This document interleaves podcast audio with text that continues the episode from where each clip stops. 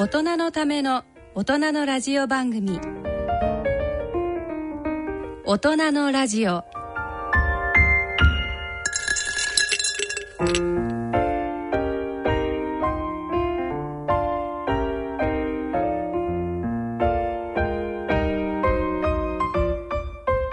ご機嫌いかがですか？坪田和夫です。こんにちは。西澤邦弘です。こんにちは。久保田恵里です。この時間はご機嫌をテーマにお送りしています。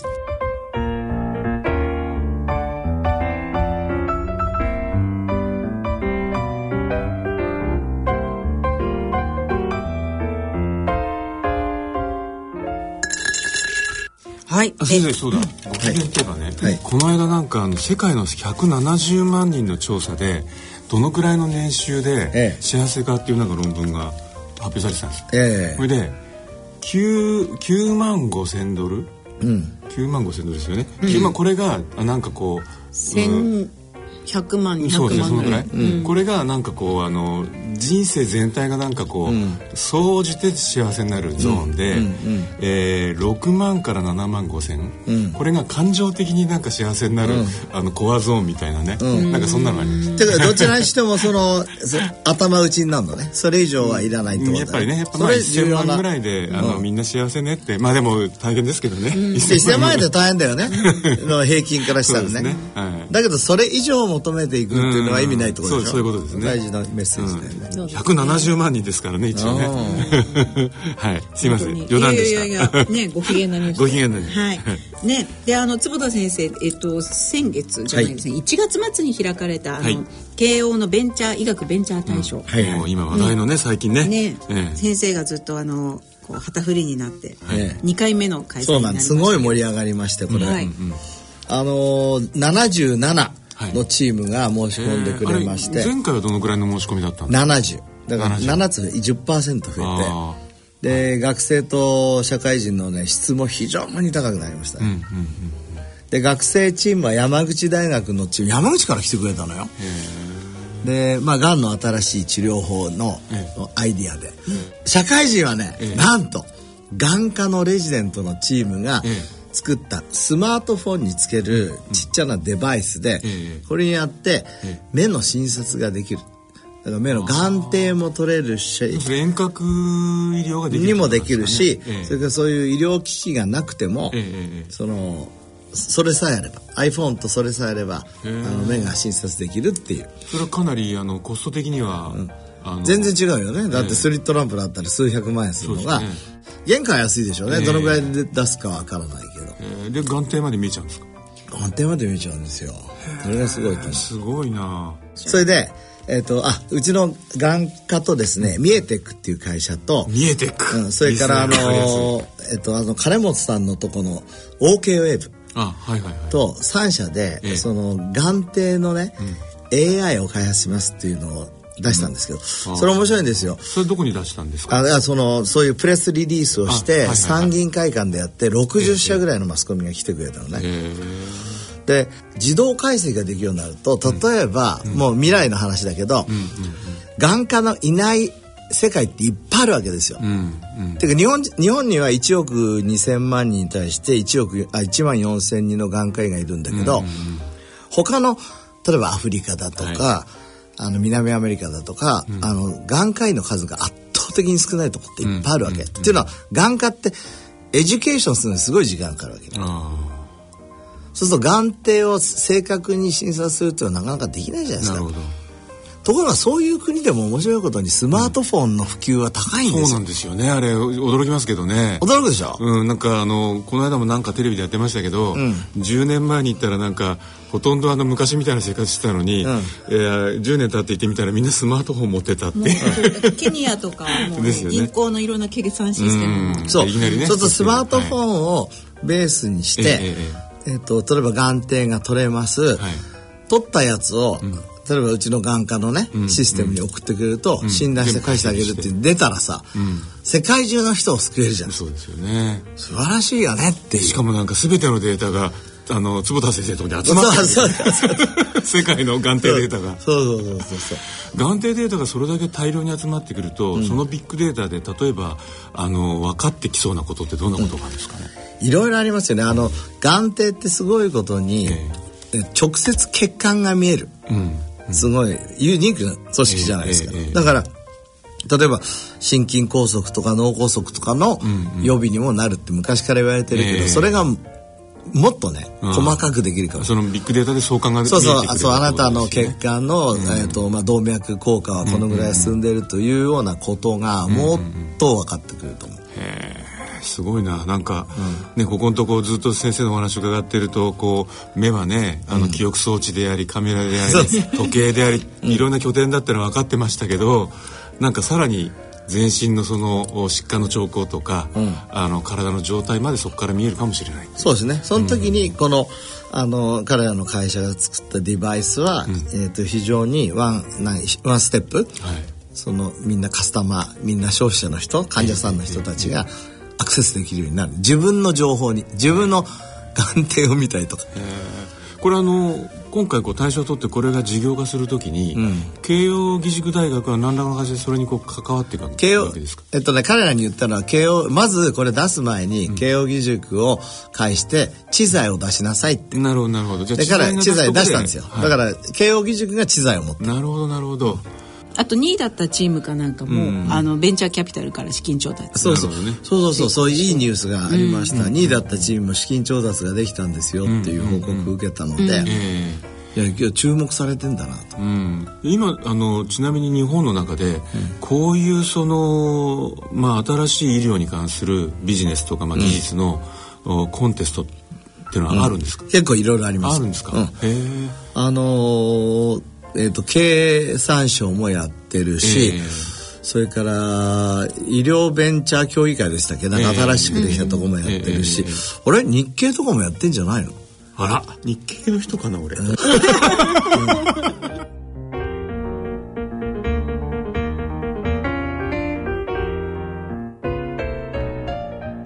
慶応のこの対象の、あのー一番ユニークな点いいや医学ベンチャーいいっぱいありますけど、まず審査員の人たちが、その、えー例えば岡野先生研究会委員長、ええ医学部のトップですよね、はいはいはい。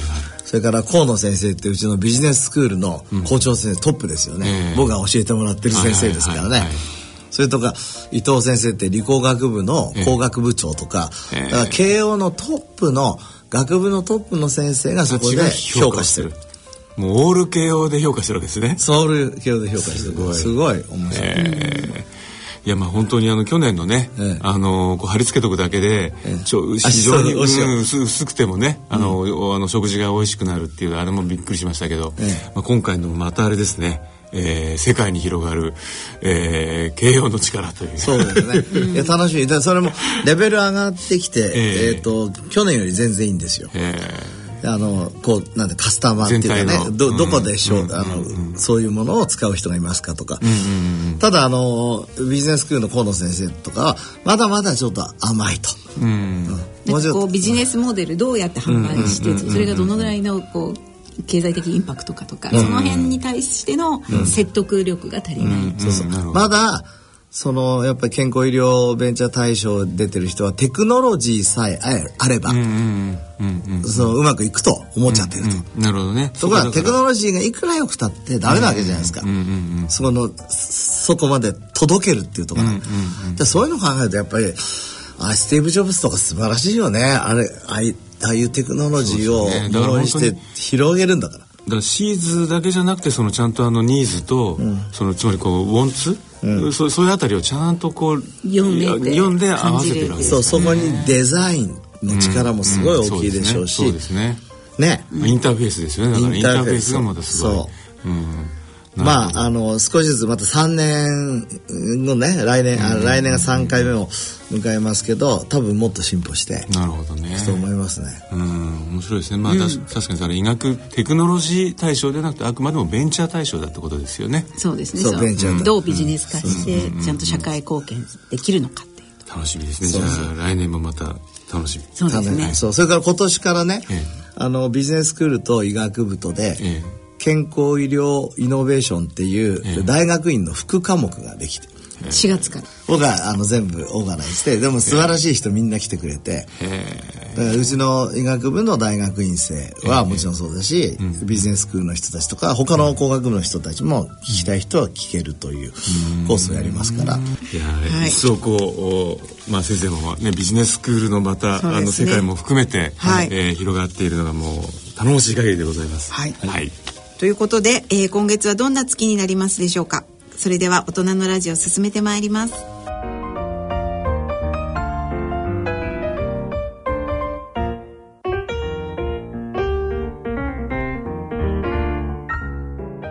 大人のための大人のラジオ。この番組は野村証券ほか各社の提供でお送りします。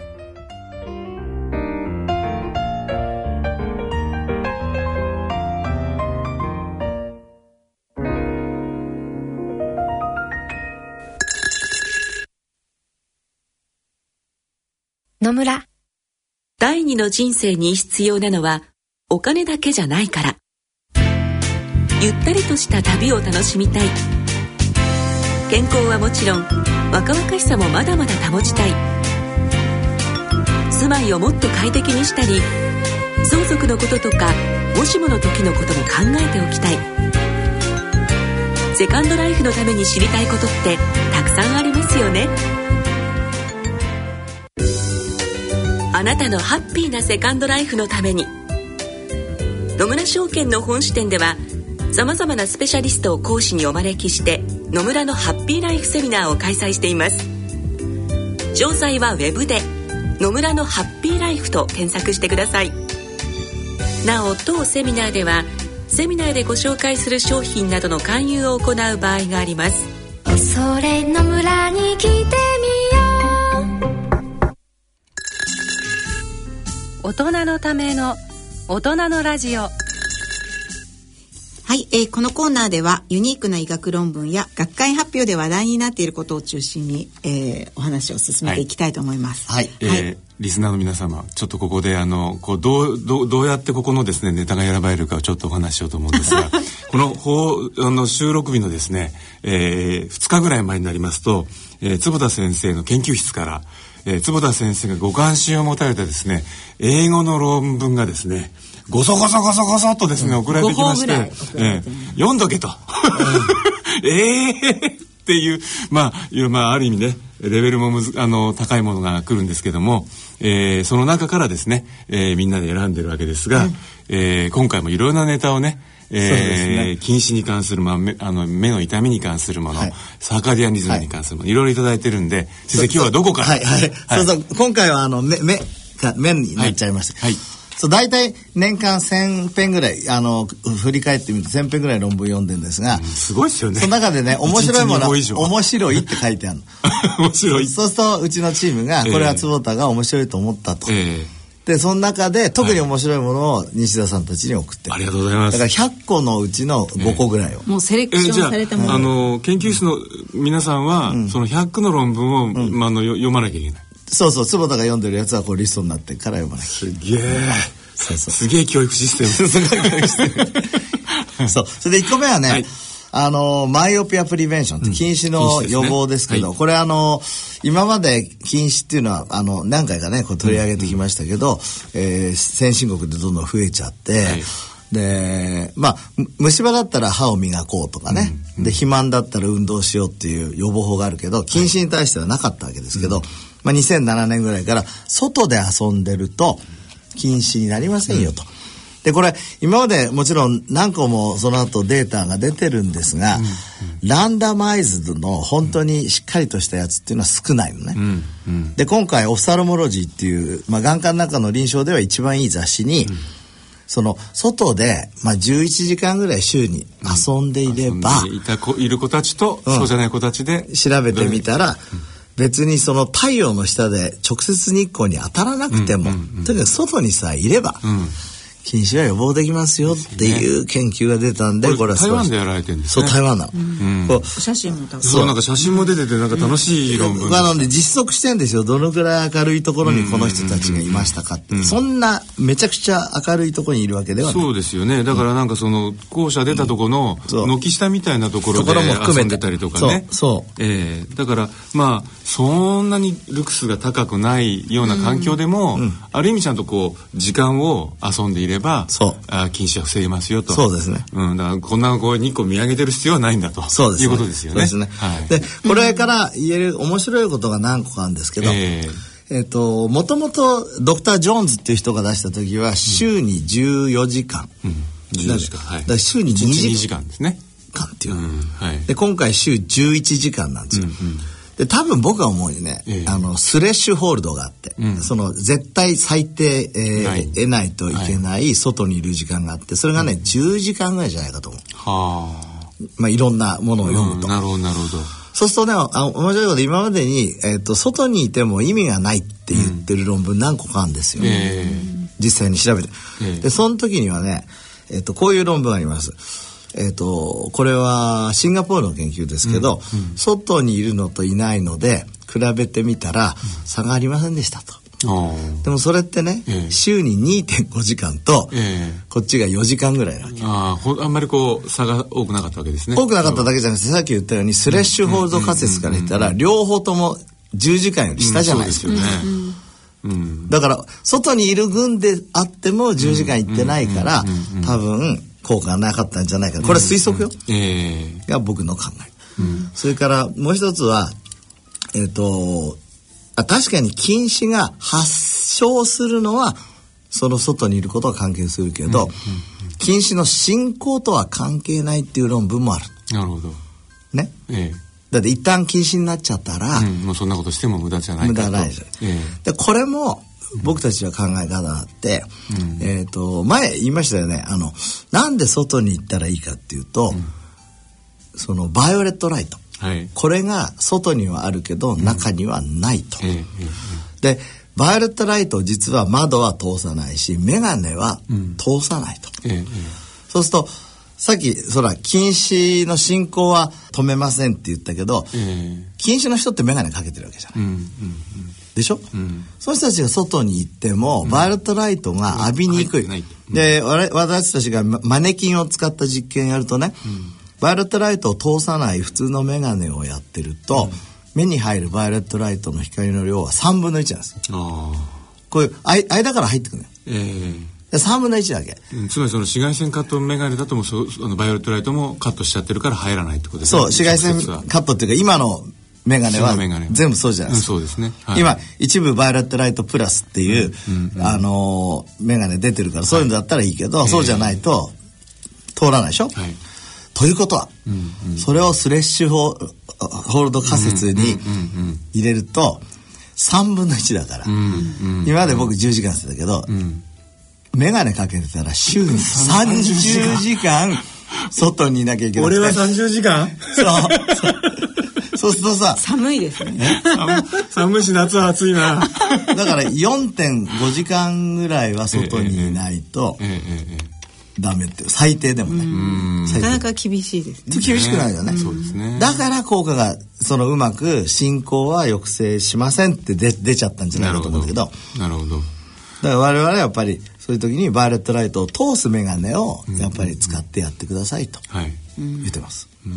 でもこの台湾のこのスタディも1年間だだけっていうか私もうちょっと長期で見ないと何か差って出ないのかと思ってたんですけど。いやでも1年間で確か0.5ジオプターとか進んじゃうんですよ。ねだからこの研究として1年間で差が出てましたよね。ね差が出てるっていうのはやっぱりすごいことだやっぱこの方々がその11時間以上っていう数字を出したのはもう先ほどの先生がおっしゃられてたような、そういう仮説を立てて、やっぱりある程度の量を浴びないと効果が出ない、そうですね。というところで、まあ、この数字を出してきて多分どっかでここで切るといいいっていうところを見つけたんだと思いますよね。なるほどね1週間に11時間だからまあ子供だったら本来はできなくはないですよね。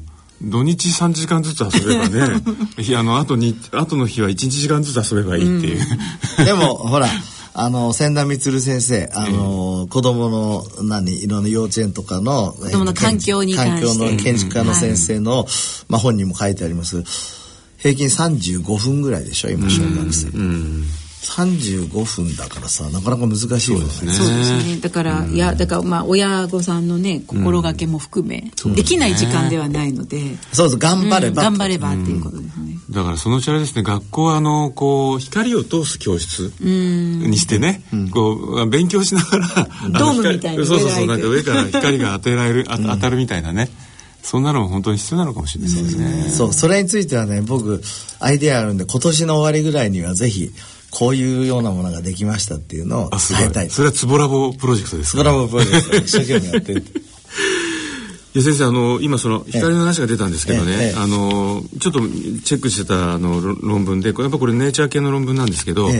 紫外線の UVC207、ええ。207から222ナノええ。のところの,、ええ。あの光がええ。空気中のインフルエンザウイルスを殺していくっていうのがあって、え紫とかに近い、あの光とか見えないまあ紫外線って、みんななんかねこう肌が、肌がっていう話になりますけれども、やっぱり非常に重要な光だなっていうそうです感じがしましたけど。ねやっぱり昔紫外線消毒ってありましたよね、ええそうですれかよね。らあの今でも水虫の治療とかで,、うんですよね。なんか青い光当てたりして。そうですね。あとなんかこう、健康ランドみたいなところのうんでもですよね。洗面所みたいなこう、うん。ブラシをやるものとかも、あとうちのあのオペ室も夜は、あの紫外線なんです僕たちが出ちゃった後光が紫外線紫外線って全部きれいにしてる、紫外線って使われてるんですけど、で特にもう一回ねあの、西田さんのように今注目を浴びてて、UVC、それから UVB それから UVA も殺す、菌がいるっていうことが分かってきたんで、それぞれ違う。使い分けで結構じゃあいろんなウイルスをやっつけられるってことですね。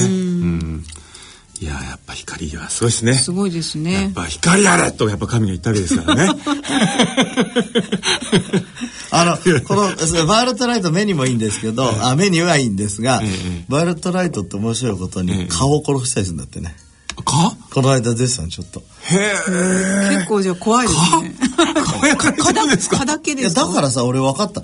昼間さ、え買ってこなくなる。ええ。ああなるほど、だから蚊は嫌なんですよ。あもう僕たちはお日様が必要なわけじゃないですか。ええでも面白いですよね。なんかその、今みたいなね、こう光もうある種の光は、あの本当にほとんどのこう小さな生き物はみんなダメで、僕たちはいいじゃないですか。で例えばあの、えー硫黄化合物、例えばブロッコリーのスルフォラファンなんて、ああのカカオのポリフェノールもそうですけどこれ大量にワンちゃんとか猫ちゃん取ったら死んじゃいますよね。あそうそう。だから物によって違うんだよね。ねうちの犬のアンジュちゃんもね、チョコレート好きだけど食べちゃいけないん。ですよね、でもこれ私たちは逆にこうその量が肝臓の解毒酵素を活性化させて、こう体の機能を高めるってやっぱなんかまあ私たちもこう生きながらえるためにねあのみんなにとって毒を、うまく利用してきたっていうのはなんか愛しいなって感じがするんですけどね。先生他にもう一つぐらい論文いかがですか？もう一つはですね、この、まあ、これいきます？ neuropathic corneal pain と。はいはいこれあのーこれもですね、ええ。えっ、と、オフタルモロジーっていう眼科の雑誌の一番いい雑誌の去年出たんですね。あの、えっ、と、ボスと信の友達のペドラム・ハムラっていう人が書きまして、これ、ニューロパティックだから神経うん性、角膜の痛み。うんうんで、実はそういう群があるということが分かってきて、だから角膜が痛い。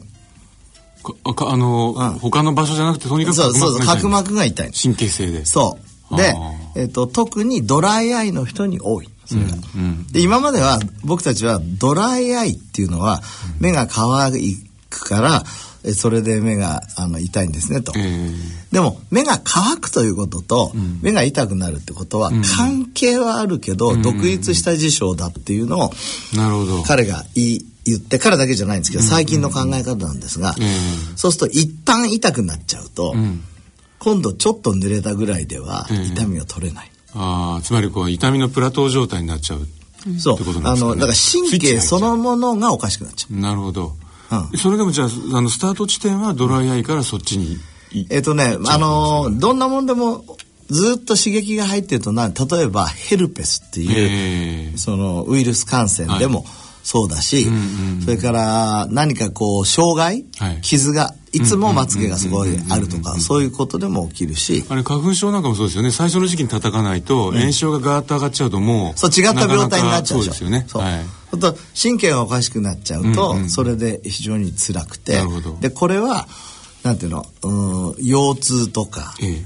それから頭痛とか、えーそういういわゆる pain syndrome の一つですよっていうすごい総説が出て結構みんなね、ええ。わーって思ってああということはそういうこう基準が分かってくると、つまりその治す方法がまたそう。だから今まではあのドライアイで、僕たちだとドライばっかりねこう、ええ。目の表面を安定させましょうとか治りませんねって、なんで治んないんだろうって思ってたんだけど、そうかと。そうそう神経の神経の方まで炎症と来てるから鎮静させなきゃいけない。だから涙をちゃんとやるとともに神経の方もやんなきゃいけない、なるほど。で慶応の眼科ではねそれで、去年の4月から、ええ。アイペイン外来っていうのを始めてえやってるんですけど、ええ。やっぱりすごいニーズですね。ああもちろんだからその目に痛みを感じる人が、角膜から痛みを感じてるケースもあればまた他の場所がから痛みを感じてるケースもあるわけですよね。そう。だから、自分の体の中には、あの例えば、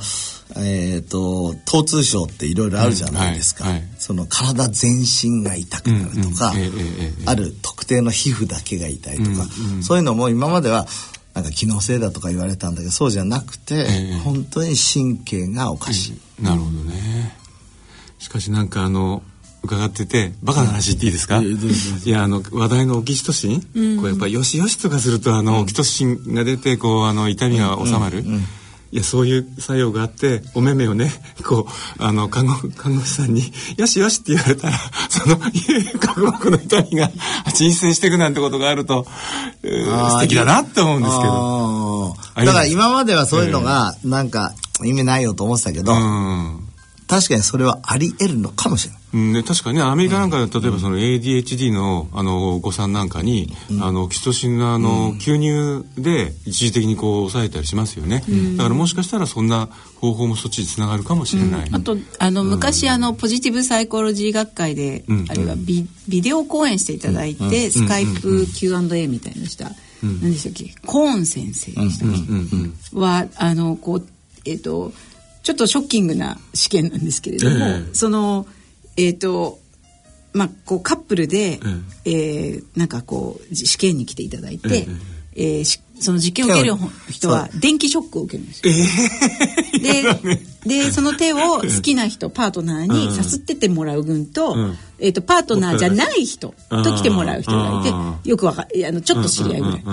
うんうんうんうんえっとそういう人たち。であのちょっと知り合いぐらいに手をさすられると余計痛みを感じてたりとかして、なんか結構嫌いなタイプ連れてきてるじゃないですか、そうそうそうそういう感じ いや、それで、なんか、それね、僕、どっかでデータ、そあちょっとありえないかもしれないけど、なんか、えっ、と、嫌いな男に握られてると、スレッシュロードがい痛くなって、より痛くなる。より痛くなる。いやいやそうです。そういうデータ。ですよね。まああれあれ、なんか離婚した人を連れてきたんだっけ？えーとね、わざと嫌いなタイプを連れてくる人とパートナーと来る群とでいるんですよ。で同じ電気ショックを手をさすりながら受けてもらって。だからやっぱり求めるものものがね、そういうこと深いってことですよね。そそれはだからね、えっと脳のレベルでの、まあ、修飾なのね。ん。でこの neuropathic corneal pain も角膜っていうその末梢とそれからそれもそれがずっと脳に行った時にさらにって言って2段階になってるんですよ。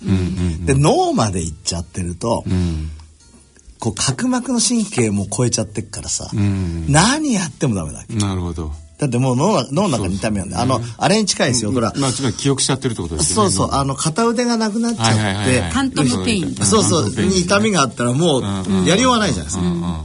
だから脳を変えないといけない。もう認知行動療法とかやんなきゃいけないってことまさですよね。にまさに。だから、 pain 外来、 eye pain 外来なんかも、うんそうやって、ですね。でも現実的にそういうやり方が分かると、えええええ治療法が出てくるから、患者様をね、救うことができるようになってえるんです素晴らしいですね。ですね。じゃあ僕もう一つ一つ、だけなんかいいですか、はい。はい。はいあのあのあのサイエンスっていう雑誌にですね、あのスペルミジン。あースペルミジン好きです僕。ええうん。あの先生が前ねあの、研究もどっかでご報告されてましたけど、アメリカのあのカレー研究所が、うん、えー、まあ、ヘルシーエイジに役立つ、うん、そうですね。入れてますよね。入れててしかもなんかあの副作用がまだ指摘されてないという、うん、まあ、ポリアミンの一番こう強いやつですよね。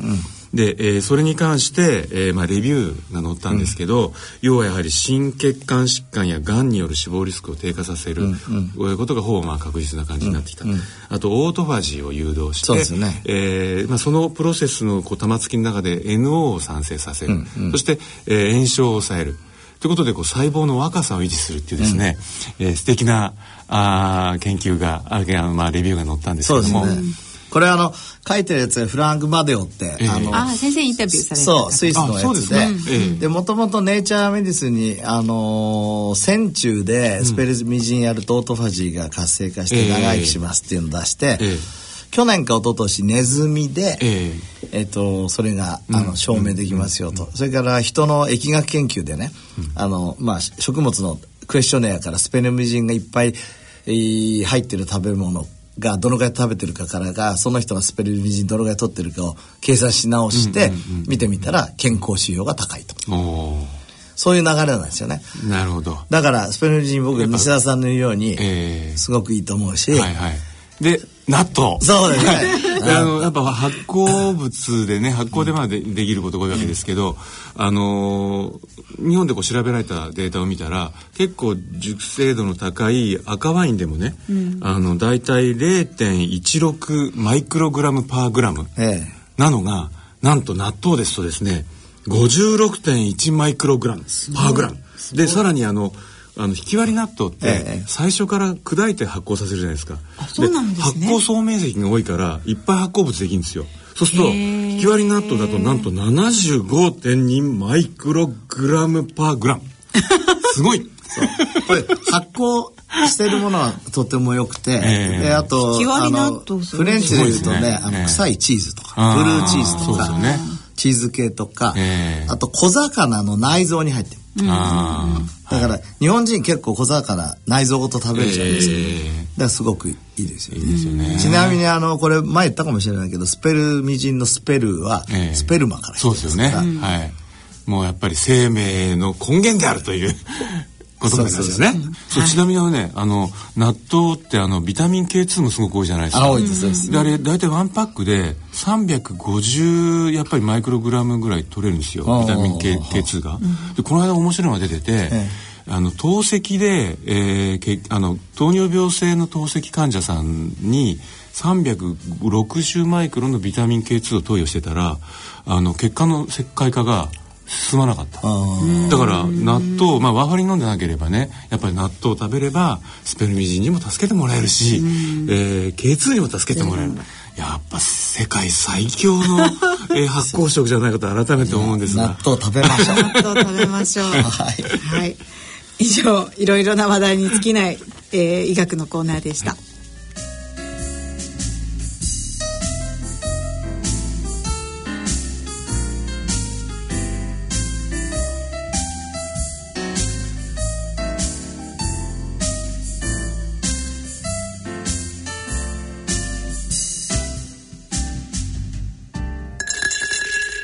野村、ちょっと気になるお金の話。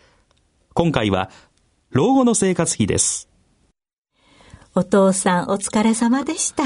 お母さんこそ大変だったね。娘の信子の結婚式も終わり、一段落ですね。そうだね。これからは二人で気ままな老後生活。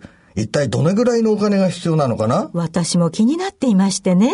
生命保険文化センターの平成25年度生活保障に関する調査によると、老後二人で必要な最低生活費は平均で月額22万円。ゆとりある暮らしのためには平均で月額35万4千円が必要らしいよ。二人で生活するには結構お金がいるんだね。二人で？これからは私一人で生活していきたいわ。お金に関するご相談は、お近くの野村証券へどうぞ。それ野村に来て大人のための大人のラジオ。は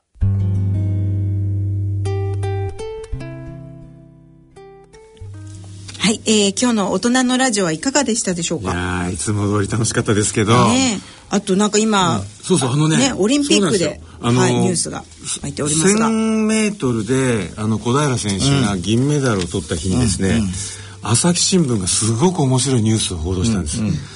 えー小平さんのあの先生であある信州大学の結城教授とのこうあの師弟愛の話なんですけど、で小平選手がオランダに留学した時に、オランダの選手たちが、えーこう競技能力が上がると言ってビタミン D を取っていると、本当かって言って、あの結城先生に尋ねたら、うん。ちゃんと筋肉活性のパワーがあるんだってことを先生が答えてくれたと、だからおそらく小平選手はちゃんとビタミン D を取ってるわけですよね。そうですね。だから意外とその世界では、あのビタミン D ってそのまあなんですかねこう筋肉にもいいしもちろん免疫にもいい。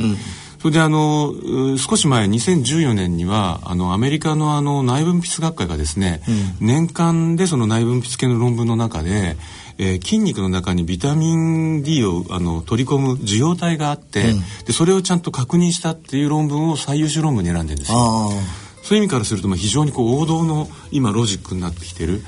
それがこうあのついに日本人の、えーメダリストがですね、自分でそれに気がついてそれを取り入れて、えー競技にとあの役立てたってなんかちょっとこう、本当ですね。大変なんかドキドキしたニュースだったんです西田さんに言われてあのええ。納得っていう感じですよね、ええ。やっぱりビタミン D っていうとなんか骨骨と思うけど、ええ。今おっしゃるように筋肉を強くするんだとそうですよね。うん。だったらさこれ、ええ。ドーピングになるぐらいのものだけどだけど自分たちが作るし、ええそうなんですよ。ドーピングに指定されてないんだから使った方がいいよね、いいってことですよね。紫外線浴びてもできちゃう。そうです。できちゃうできちゃう。だから特にほら今回あの面白いのは、えー冬季のあの選手でしかも屋内競技じゃないですか。そうですね。普通浴びられない。光浴びないから。そうだね。そうだね。だから自主的にね取らないと、なかなかそこはおそらく補えないところ。ねえ、うん。あと小平選手といえばこのユニークな眼鏡が。あ眼鏡えなんかえ？ご存知ですか？この理由。赤と黄色。それ日本のまあのあれですかね？あの国旗の色色ですかね？違うのかでもこちら黄色ですよね。あ黄色。先生ご存知ですか？いやどうなってんだろう。これい夜だったらブルーライトをカットしてんだろうと思うけど昼昼間でも鍵したから、ね、光るんですかね？ああ実は実はバイオレットライトを出している はい、まあ、ということでね、まあ、オリンピッックも、もうなかなか盛り上がりました、ね。次は2020年ですね。クね。次は日本にやってきます、はい。そう。その時にはいろんなものがこうやってそれを食べると筋肉がもりもりつくとか、そうですね。あのレコードが出るとか、もっとなんか日本の中で開発されてたらいいですその。眼鏡をかけると何かになれるいいですね。納豆を食べると記録が出ると競技力か。が上がるとか。あとまあ最近なんかこうスポーツ系の結構あのあの新しいこう論文見てると、やっぱケトン体エステルを使った競技評価がすごく多くなってますよね。乳酸値が上がりにくいとか、ね。競技の後でのそのグリコーゲンプールの回復が早いとか、だからなんかこれもかなり次のオリンピックまでに。王道になってきそうな感じもするんですけどね。いいですね。ええぜひ。はいはい。ということで、えー、と番組では疑問質問ご意見ご感想をお待ちしております郵便の方は郵便番号105-8565ラジオ日経大人のラジオ係までその他大人のラジオの番組ホームページからも投稿ができますということでそろそろお時間となりました、えー、とお相手は私久保田恵里と、西澤邦弘と。坪田和夫とでお送りしました。えーそれでは次回の放送まで、はい。さようなら。さようなら。さようなら。大人のための大人のラジオ。この番組は野村証券ほか各社の提供でお送りしました。